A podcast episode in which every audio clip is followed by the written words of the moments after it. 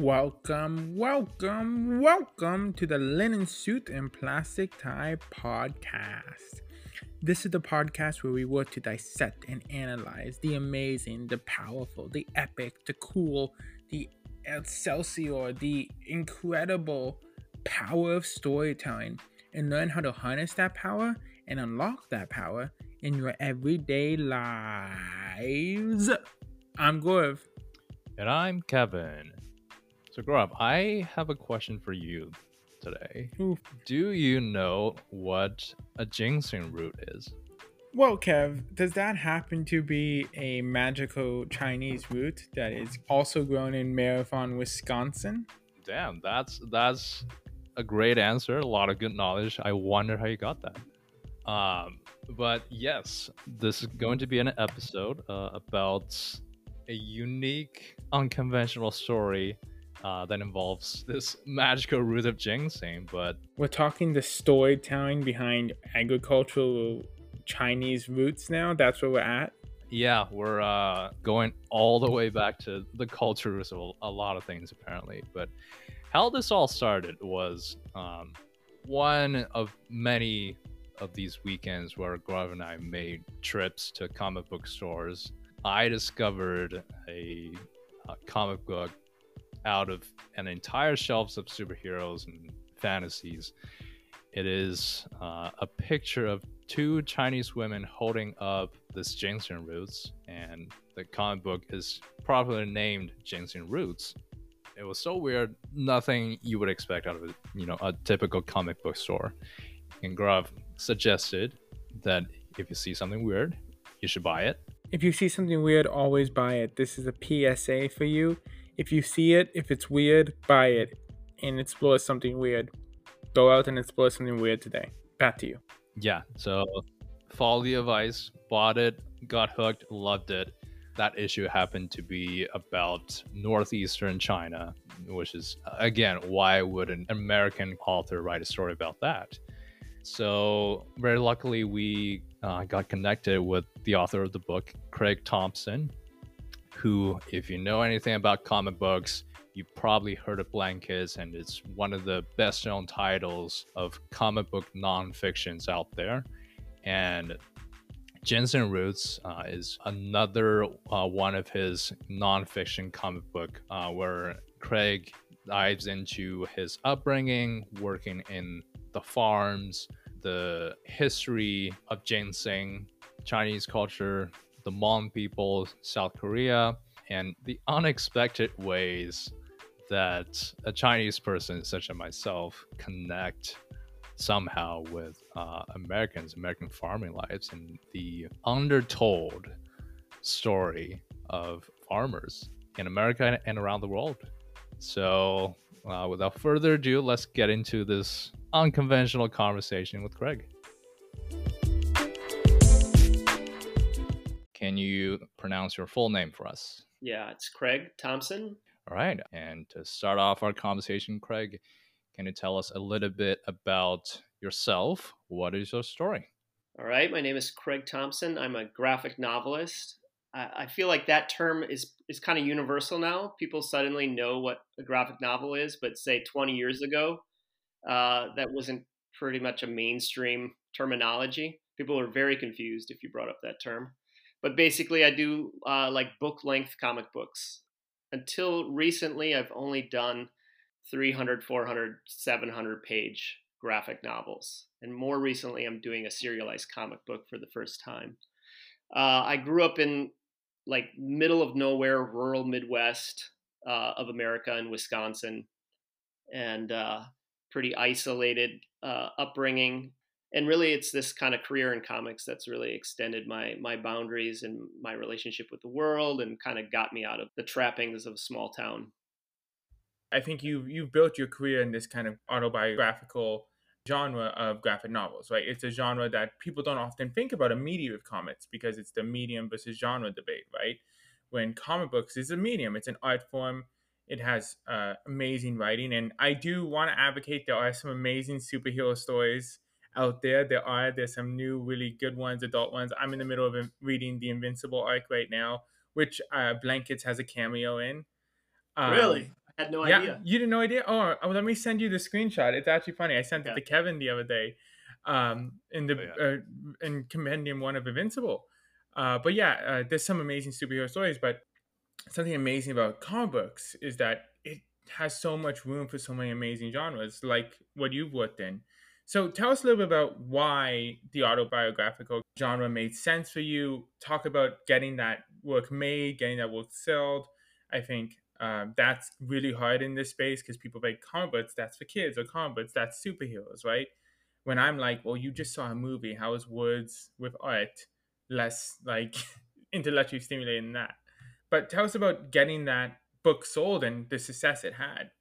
Uh, so with blankets, I mean that was a totally different era. Again, that that was, came out 20 years ago, almost to the day, and the graphic novels really wasn't established as a medium yet. I mean, of course, there had been Maus, which to me by Art Spiegelman is still kind of the greatest graphic novel of all time. I don't think anyone's topped Maus yet.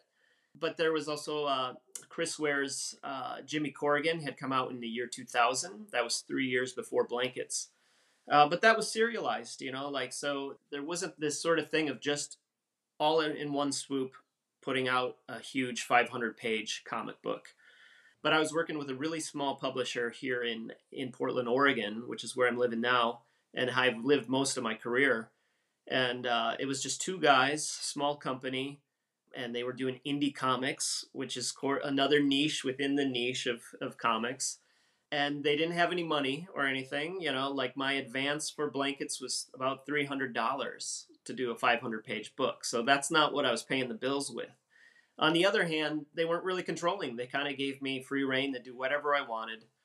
I knew that per my contract, well, I just have to deliver a book and and they're going to have to publish it. So I felt like a little kind of almost like snarky uh, you know, privilege to be like, well, okay, so it doesn't matter if it's a 100 page book or a 500 page book, they're going to have to publish it. Um, and then after Blankets is kind of when my real career started. Before then, I was doing uh, freelance illustration as a, as a career to pay the bills. I was doing mostly stuff for kids magazines. Nickelodeon had a really thriving kids magazine at the time. Uh, National Geographic had a kids magazine. This was still the era of periodical magazines, so that's what what paid the bills during that era. And Blankets, of course, was huge. It's been on all these lists. I think you can pick it up in honestly any comic book store at this point. What was that experience like when it, when you're like, oh, this is catching on? Like, how did and it's something so deeply personal. What was that experience like for you? It changed everything. You know, I, I don't I still don't think I've really recovered from that whole experience. Um, yeah, I mean, it was. I didn't expect anyone to see that book. You know, I thought maybe I'd get two thousand readers. You know, and and instead the book was published in like twenty languages, and I traveled the world, and I was like a, a working class kid who had really I hadn't gone to college. You know, I really didn't have any real life experience. I was quite naive and sheltered. So um, to then have that springboard to travel and meet people and learn things and you know, I always say that I thought the book uh, would never find an audience. Like I, you know, I was like, well, even in the U.S., are people that grew up in urban centers going to relate to this super isolated rural upbringing? People who grew up in secular households are they going to be able to relate to all these religious themes? I felt like it, it was itself very niche because it was about this very specific sheltered childhood. But I think there ended up being all these universal themes around first love, around family, sibling dynamics, you know, faith and or falling from faith. Those themes prove to be universal around the world. And you know, like I would say the number one readership of blankets is probably India or maybe of my books in general. And then after that, I mean after that it's a debate, but I'm like I've I've had great success traveling in the Middle East, in like uh, South Korea, huge, huge blankets, like devoted fan base there. So yeah, those themes they aren't. I, I, guess what they say is like when you're specific, when you try to make it as specific as possible, it becomes more universal.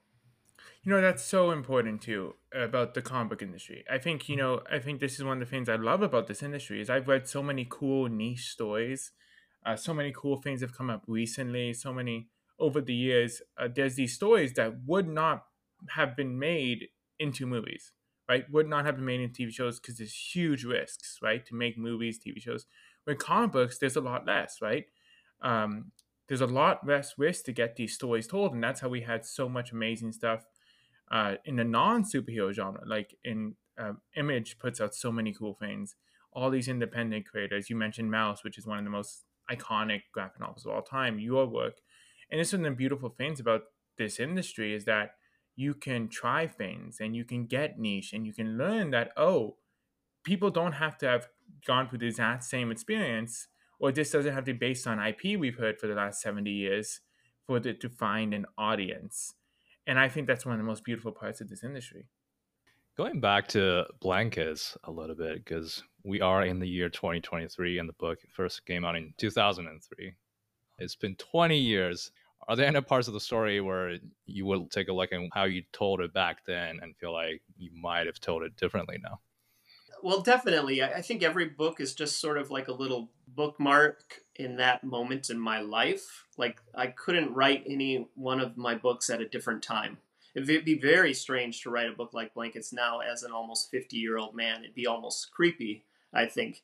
It'd be like kind of looking back on a high school romance and making a book about it. But it was a it was an appropriate thing to be doing at age 23 when I was still sort of my heart was still caught up in some of those things so yeah, I mean, when I look at old books, it's like a good thing happens actually. When I'm working on a project, I can only see the flaws because it's still within my control and the page I'm working on that day is the page I hate the most. Usually like a week later I can look at that page and be like, it's okay. The flaws are okay. I don't I'm, it's out of my control now. And that uh, experience increases as time goes by. So once a book is in print, it really feels like it's been born. It's its own entity uh, it's no longer a physical part of me. And really, it does have a life of its own, the way a child might. Blankets yeah. might be the little golden child in my family, but it's it's different from me it, it, at this point. You know, I'm a different person. I couldn't couldn't write that book. There are elements that I envy a lot, where I look back and I'm like, oh, I had like a sort of creative purity at that age. You know, so I mm-hmm. was 23, 25, so full of like this creative energy and youth and I can see that in the pages. So I'm grateful for that. So it sort of is a timestamp on who I was as an author and person at that time. And then there's other elements that I'm sure are just completely cringy to me. But are they cringy for the right reason? Are they just cringy because I'm more of a, you know, a, like a cynical adult at this point? Who knows? Was there ever the temptation to do spin-offs or sequels or get into some of those oh, side characters? that's a great question because there's been a lot of pressure over the years from publishers and readers to do Blankets 2, basically, the sequel.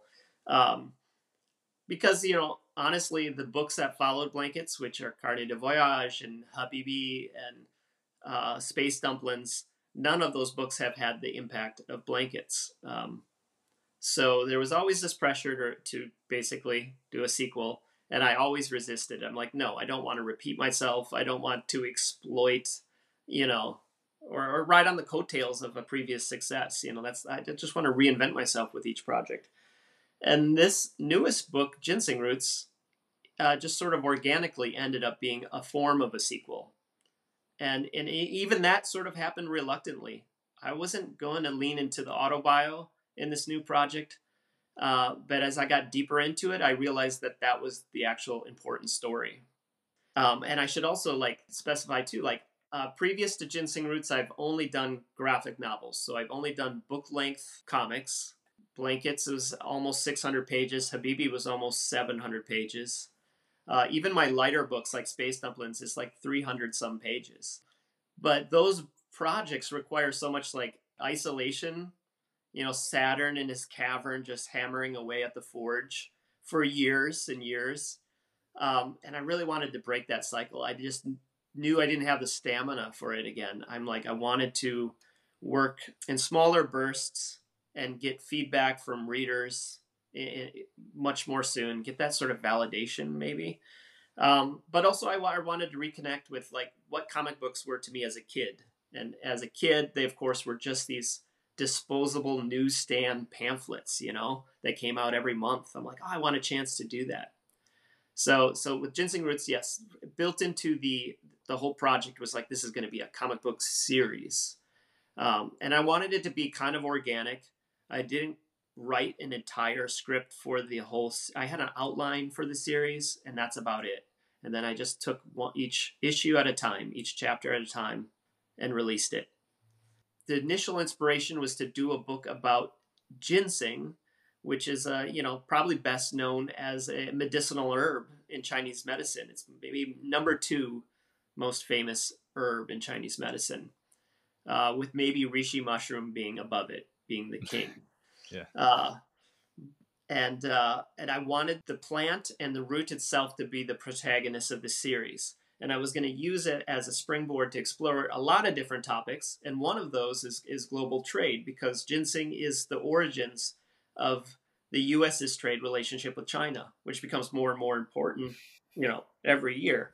So before this was ever a nation, French Jesuit priests were exporting wild ginseng from the New World um, back to China. They knew right away that this was a lucrative herb. Um, and then the same happened with the um, American Revolution was basically funded by ginseng sales. This newly minted country owed this incredible debt to France so uh, one of the first things to pay off that debt was shipping basically furs and ginseng to China. And and so like this is the origins of our country is tied to this root.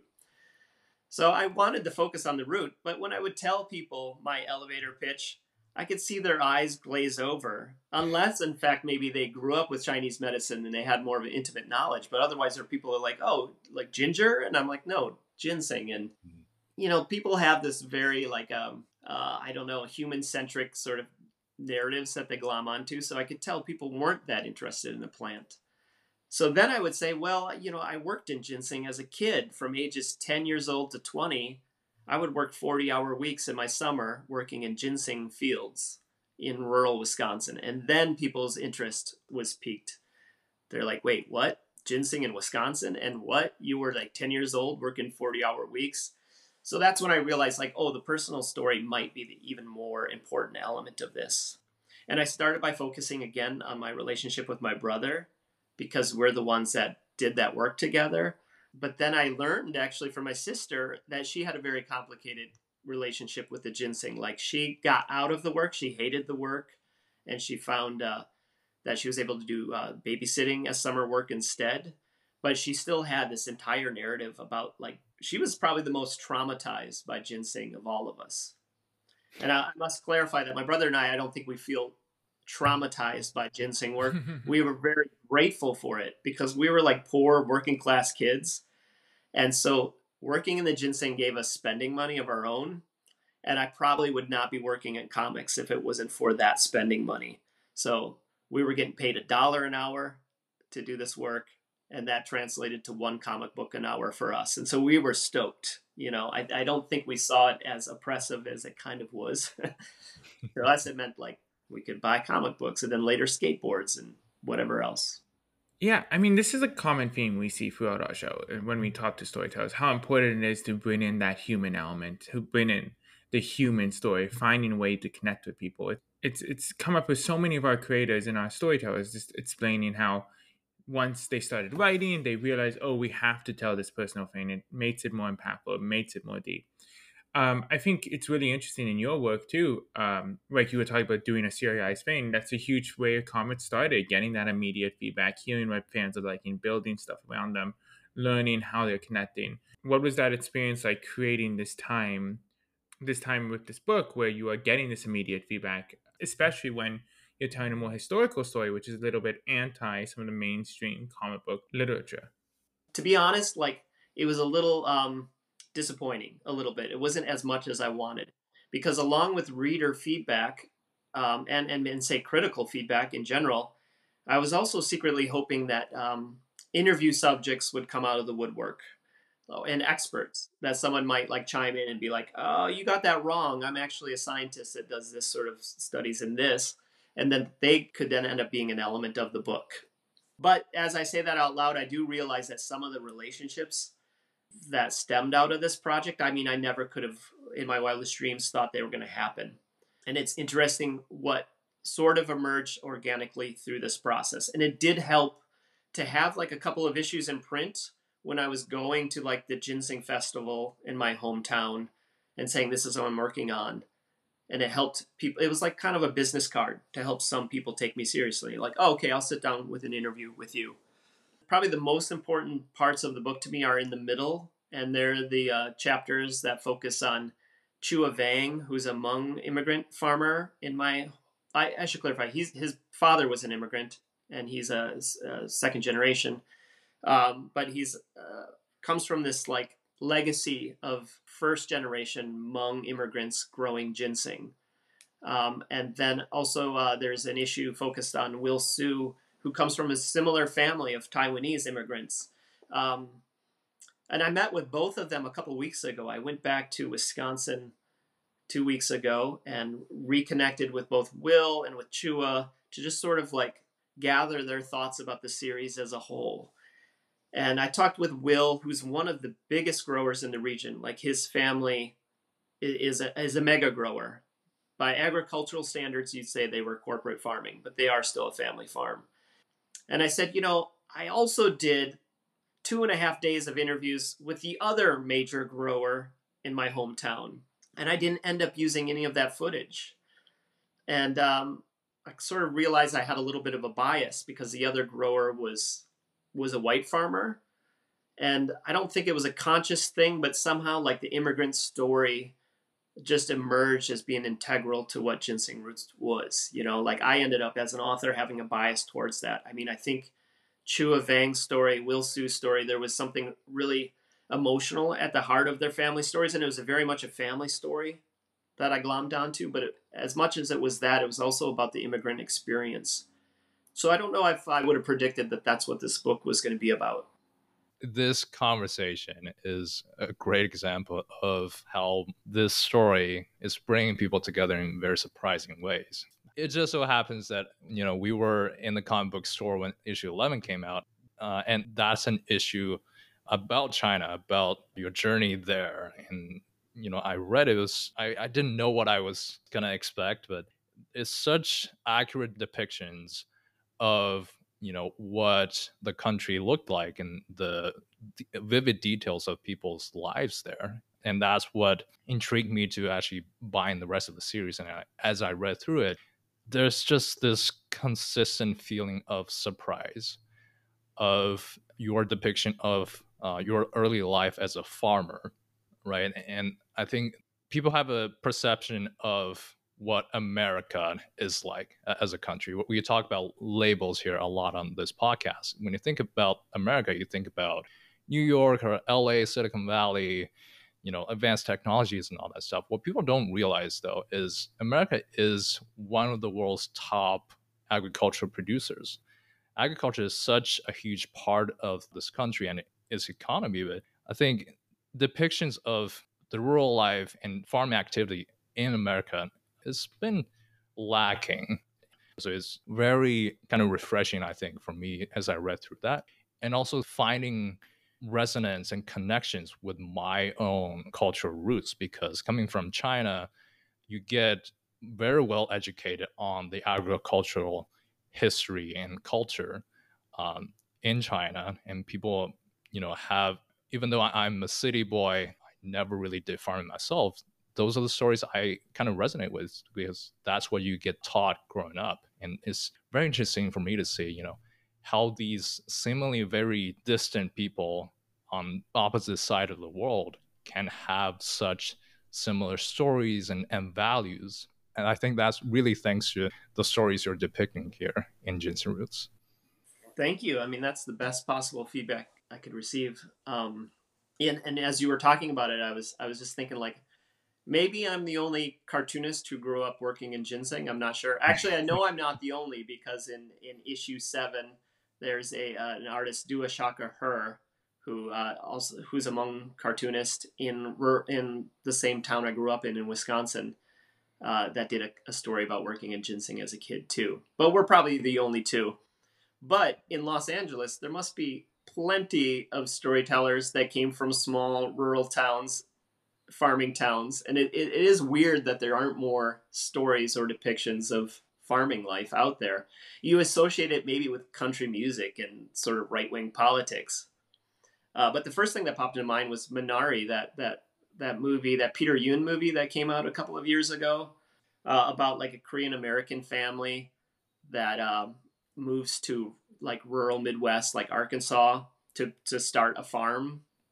It reminds me a little bit of Werner Herzog's Stroszek.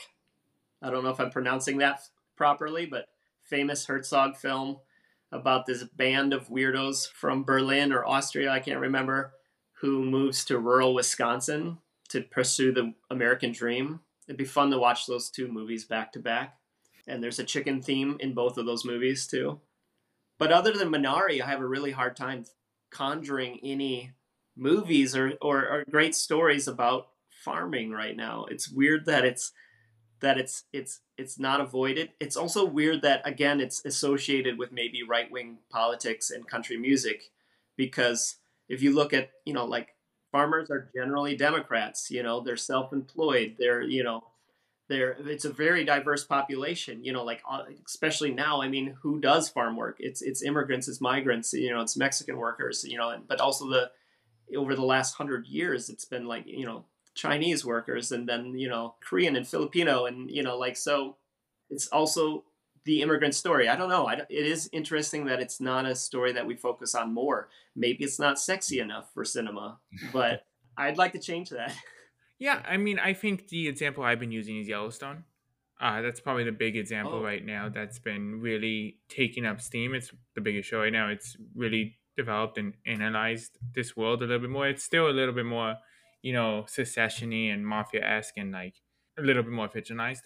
But I think this is something really key about storytelling in general is that some of the best stories in any industry, whether you're creating a new app, whether you're telling a new TV show, whether you're writing a new book, it's about finding those stories that aren't being told and finding that audience that's being underserved and finding a way to super serve them, right? And this is the one thing about Yellowstone that did so well is that it was it's a huge part of the country that just wasn't their story wasn't being told. And Yellowstone and books like yours and farming books and things like that is able to tap into them because they're not being represented. And by telling stories that connect with them, you access this huge audience that's been overlooked. And it's huge with storytelling. You gotta find that audience that's being underserved and find a way to super serve them. I agree completely. I don't, think I had that sort of uh, agenda though. I, I, you know, I didn't deliberately try to figure out uh, in a sort of a mercenary way of like who's the untapped market, the way a Hollywood studio would would. But uh, uh, but yeah, I guess I just you know, my, on a gut level, I was feeling that missing. And also, you write what you know, right? I mean, Yep. I don't have a lot of experiences, but I happen to have this very weird, idiosyncratic childhood working in ginseng gardens. So I'm curious what your audience of the series has uh, been looking like. Did a lot of urban American readers reach out to you? I wonder, you know, what the urban population's reaction is Oh. to such a, you know, farming and rural based story. Well, I think comic book readers are probably primarily urban. You know, I think. Yeah. Um, so I yeah, if I were to if I could break it down, I'd say probably most of the readers are, are already urban. To me, it's the opposite is more exciting to like get small town readers. Um, I've done a couple events back in near my hometown too, and to have people who have never seen a comic book in their life, and working class people picking up a comic book because of like what we were talking about earlier representation because like whoa this is this we can respond you know like we can relate to this that's much more unique and exciting to me. But I, I yeah over over my whole career and including this project i think my readers are primarily urban. You know they live in urban centers. They're literate you know. They have comic shops they have access to. You know i, I think there's there's a quote in issue 11 that you were referencing from uh, the translator that my brother and I hired to travel to Northeast China together, uh, Nina, and um, she's like, I had no idea that there were children living in America who did peasant labor. Yeah, that was my reaction. yeah, and so even that was such a great talking point of like. I laughed at the word peasant, and then we kind of debated the word. And she's like, "Oh, I, I mean farm labor." You know, she's like, "There isn't a real differentiation between farmer and peasant." in whatever word she was using. Mm. But uh, she's like, yeah, I didn't know American kids even did farm work. Just that alone blew her mind. You know, now and now more than ever, probably there aren't a lot of white kids doing farm labor in America. I was maybe the last generation, but I think half of our agricultural labor done in America is children. They just are, you know, the children of Mexican migrants and you know other migrants. So I, I think people have are, have turned a blind eye. Uh, Will Hsu talks about it in issue nine. He's like, you know, people don't want to know where their meat comes from.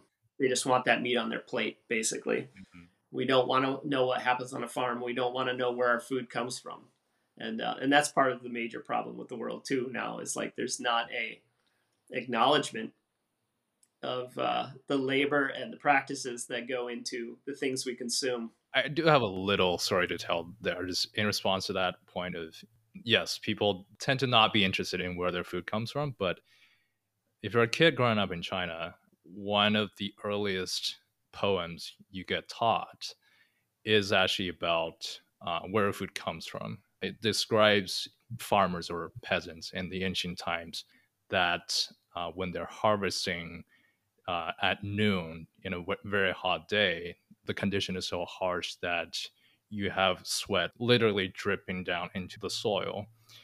And at the end of the poem, it's a rhetorical question that asks Do you know that every grain of rice in your meal uh, is harvested from extremely hard work?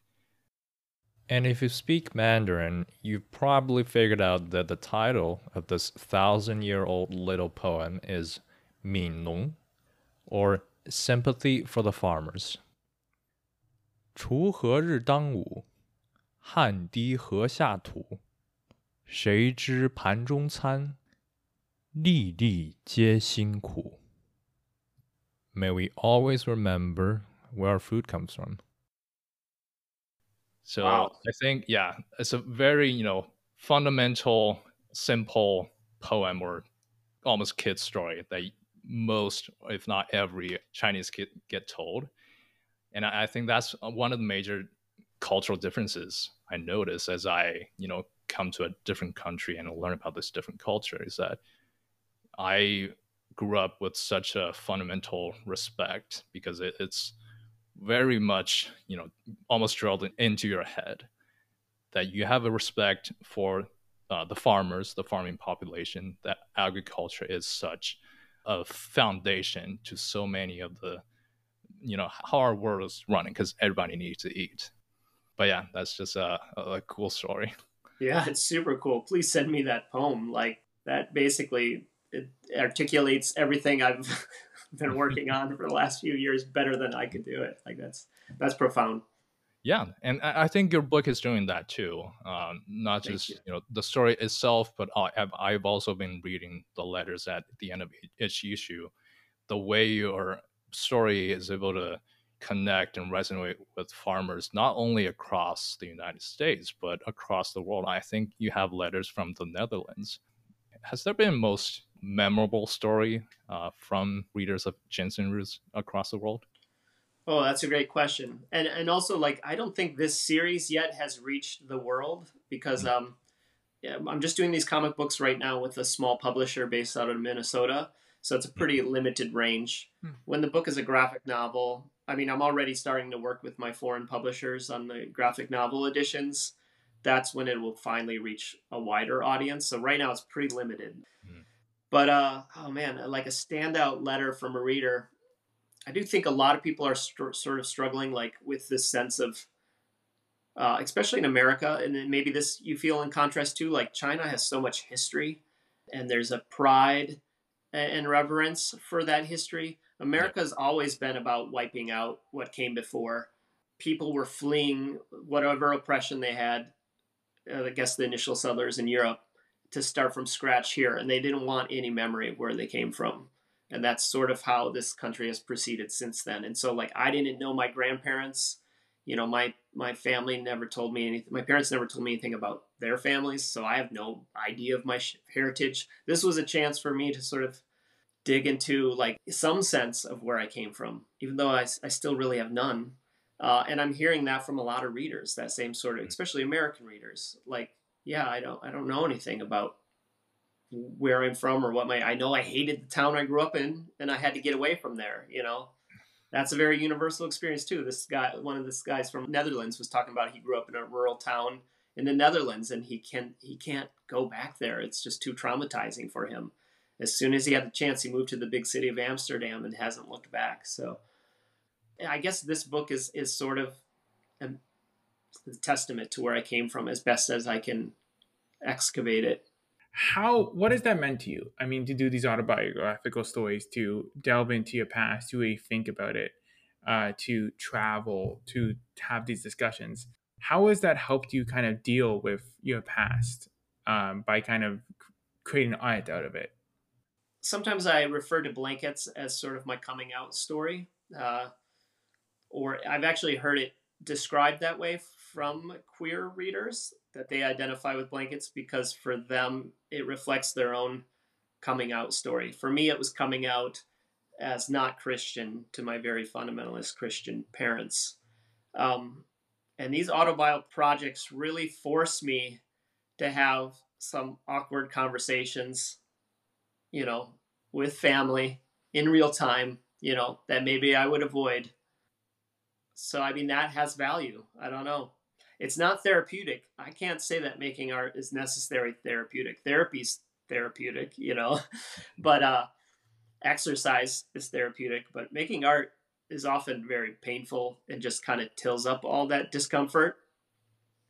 But there, I, I do believe that there has to be some sort of uh, long term benefit, you know, certainly certainly in terms of I don't know self awareness and self acceptance. Hopefully, ultimately.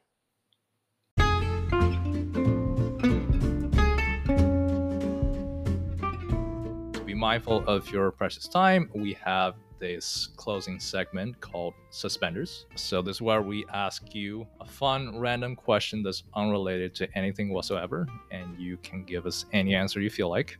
Okay. And question of the day is if you could have a conversation with any non human species, which species would you choose and why? Total accident. No, no, it's great. I mean, mushrooms is the first thing that comes to mind, but I don't know if that's a generic answer. But I do think there is no something to to fungus being like you know, and, and the spores of fungus maybe having to do with the origins of human consciousness. You know, in that documentary, Fantastic Fungi, there's a theory that the sort of expansion of like the primate brain happened from ingesting probably a psychedelic mushroom. So I don't know. I think there probably is some message that fungus uh, is in dialogue with human consciousness in some way. That's a pretty hippie answer, though. No, it's a great answer. a we okay. we love it. Uh, thank you so much for joining us. This was super special, super insightful. Um, really appreciate it. Of course, my pleasure. has been uh, mutually expansive for me. So thank you guys.